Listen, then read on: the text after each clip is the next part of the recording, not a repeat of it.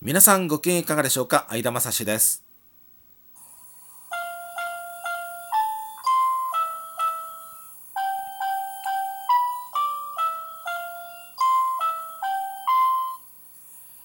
この番組は本庄市在住の私相田が日々流れゆく情報の海の中から毎回テーマを拾い出して私なりに語っていきます。日刊相田正史どうぞお付き合いください。さあこれをお話ししているこの時間というのが2019年2月5日火曜日。午前11時43分お昼の11時43分ということになっておりますが。まああの今日は夜勤入りなものですから割とお昼過ぎまで少しはのんびりしていられるので、えーまあこうやって収録をする時間が少し取れますのでね、えーお話をしておりますけれども。あの1月の16日から新しい職場で働き始めまして新しいと言いましても実はそれは高崎市の昔ヘルパー2級の実習の時にお世話になった終了実習で2週間ほどお世話になったグループホーム老県併設のグループホームということでお世話になりましたけれどもその当時そこで今働いているわけなんでねある意味古巣に戻ったと言っていいと思いますけれどもね私はあの東和グループのヘルパー2級の初級訓練委託のヘルパー2級講座で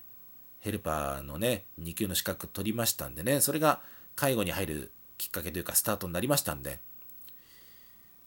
それが今の自分の原点ということになってますんでいわば私は原点に戻ったということができますが。ですから今回のこの転職はですね働き始めたのが本庄市のグループホームでここもやはり広い意味で東和グループでしたのでそういう意味でもやはり原点に戻ったということができるんですけどもね。やはりグループホームというのが私にとって水が合ってるという部分でね、えーおかげさまでえ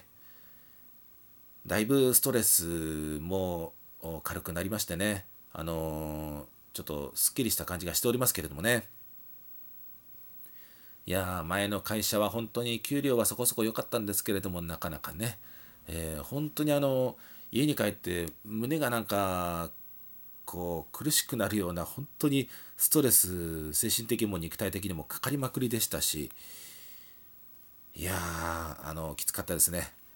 まあそれから比べればまあ今の方が断然働きやすいというね仕事にも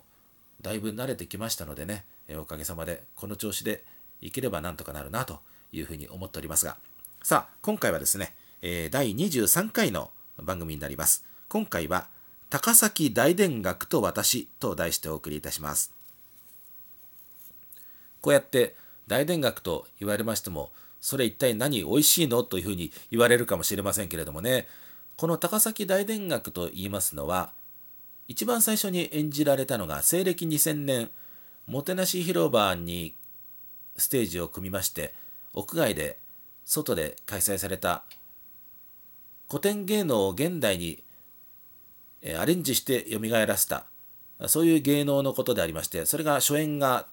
西暦2000年の高崎市のもてなし広場で開かれたそれがスタートで以来定期的に開催されるようになりまして開催されておりまして今では夏の終わりの観音山の高崎万道へそれから秋の高崎ライブフェスティバルの一環としての外での大田楽の公演というのがちょうど高崎駅の西口通りのラジオ高崎前あたりで毎回踊りを踊っておりますけれどもねライブフェスティバルというのは雷に舞うと書くライブフェスティバルでしてね各地方からその踊りを踊るその踊り手さんがたくさん集まってくる中でその一環としての高崎大田楽もやらせていただいているというそういうのがあるんですがね今はそういう感じになっておりますけれどもその原点が2000年の高崎大田楽もてなし広場がスタートだったんですよね。で私自身が西暦2000年と言いますとちょうどラジオ高崎の役員さんでその当時ありました堀口さんという方から、えー大田楽のイベントがあるんだけれどもちょっとその練習ね手伝いに来てくれということを言われましてね、えー、高崎大田楽のそのえっとね5月ぐらいからその年の5月から練習が始まったと思うんですよ。そして、えー、秋のイベントにかけて本当に夏場の練習も乗り切ってということで踊り手の皆さんはちょうど市民参加の万楽という踊りがありましてねそこの万楽のところは市民参加で市民の皆さんがちょうど、えー、参加をしてですからプロの人たちはいいんですけれどもその市民参加の人たち普段運動不足気味の方たちが本当にその万楽の踊りが踊れるのかということでプロの方が指導するんですけどもなかなか皆さん覚えのいい人悪い人バラバラでしてね。ですから本当にあの夏場も暑かったですし大変だったろうと思いますけれどもね。その私の方はえー、っとですねえー、っと実行委員ということになるんですかね、えー、堀口さんから声かけていただいて、え堀口さんはあの実行委員を束ねる方の役目の方でありましたのでその方から言われればねまして、えラジオのパーソナリティで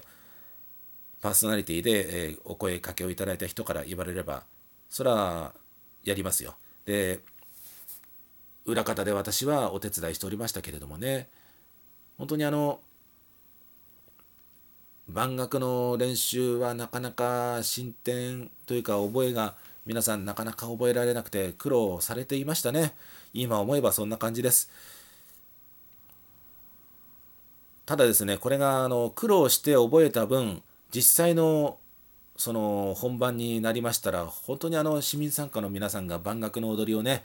こう器用に、えー、踊りましてね練習の成果が出ましたね。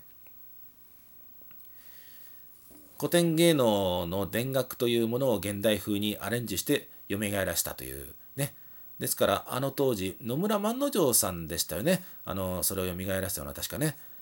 そして大田楽というものができてそれを西暦2000年に高崎でもやったのが高崎大田楽でしたがやっぱりあの裏方で関わってきた私からしても最初は堀口さんに声かけてかけていただいてそして裏方でいろいろお手伝いしてきた私にとりましてもあのもてなし広場のイベントは本当に圧巻でしたね、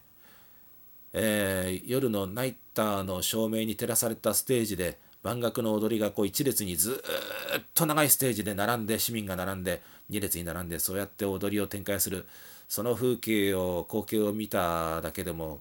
いやーいいなと思いましたけどもね。ちょうど会場であのお客さんの整理とかしながら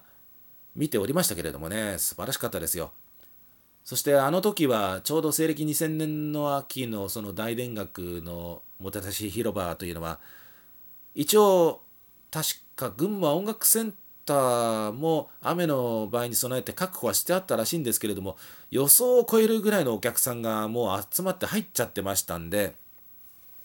しかもその時に高崎市周辺地域では雨が降っていたというんでね。ですからあそこで今更中止して中でやると言ってももうそれは混乱することは必死だったんでもう雨持ってくれというふうに思っていたんですけれどもやはり雨は持ちましたね。あのもてなし広場の近辺だけは雨降らずに済みました。本当に降らずに済みました。ですからあの時はまだ高崎市長は松浦幸雄さんだったですけれどもね。えー、私ちょうどその当時高崎市民でありましたね。40年高崎に住んでおりましたからね。そして松浦さんがまだ市長の時代ですよ。だから市長を持ってるなというふうな感じでね話題になりましたけれども。でも私自身も結構晴れ男でありましてね。ですからあの時の大田楽の雨が持ちこたえて見事な踊りを演じたというねあの思い出は本当に忘れられません。それがまずありましてね自分が高崎大年学に今も実行委員で関わるお手伝いで関わるようになってるその原点がそこにあったわけなんですよね。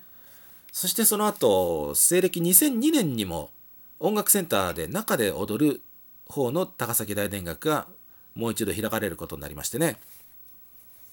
そちらの方はえっとですねなんと私最初は実行委員だったんですけれども途中から踊りたいというふうに、えー、無理を言いましてね。そしてあの市民参加の番楽の方に入れていただきまして。そしてあの群馬音楽センターのステージで確か私踊りましたよ番楽を。ですからねまだあの当時は3031歳か。そのぐらいでしたからね。まだ30代になりたてでしたからまだ体も動きましたからね。よくやりましたねしかしね。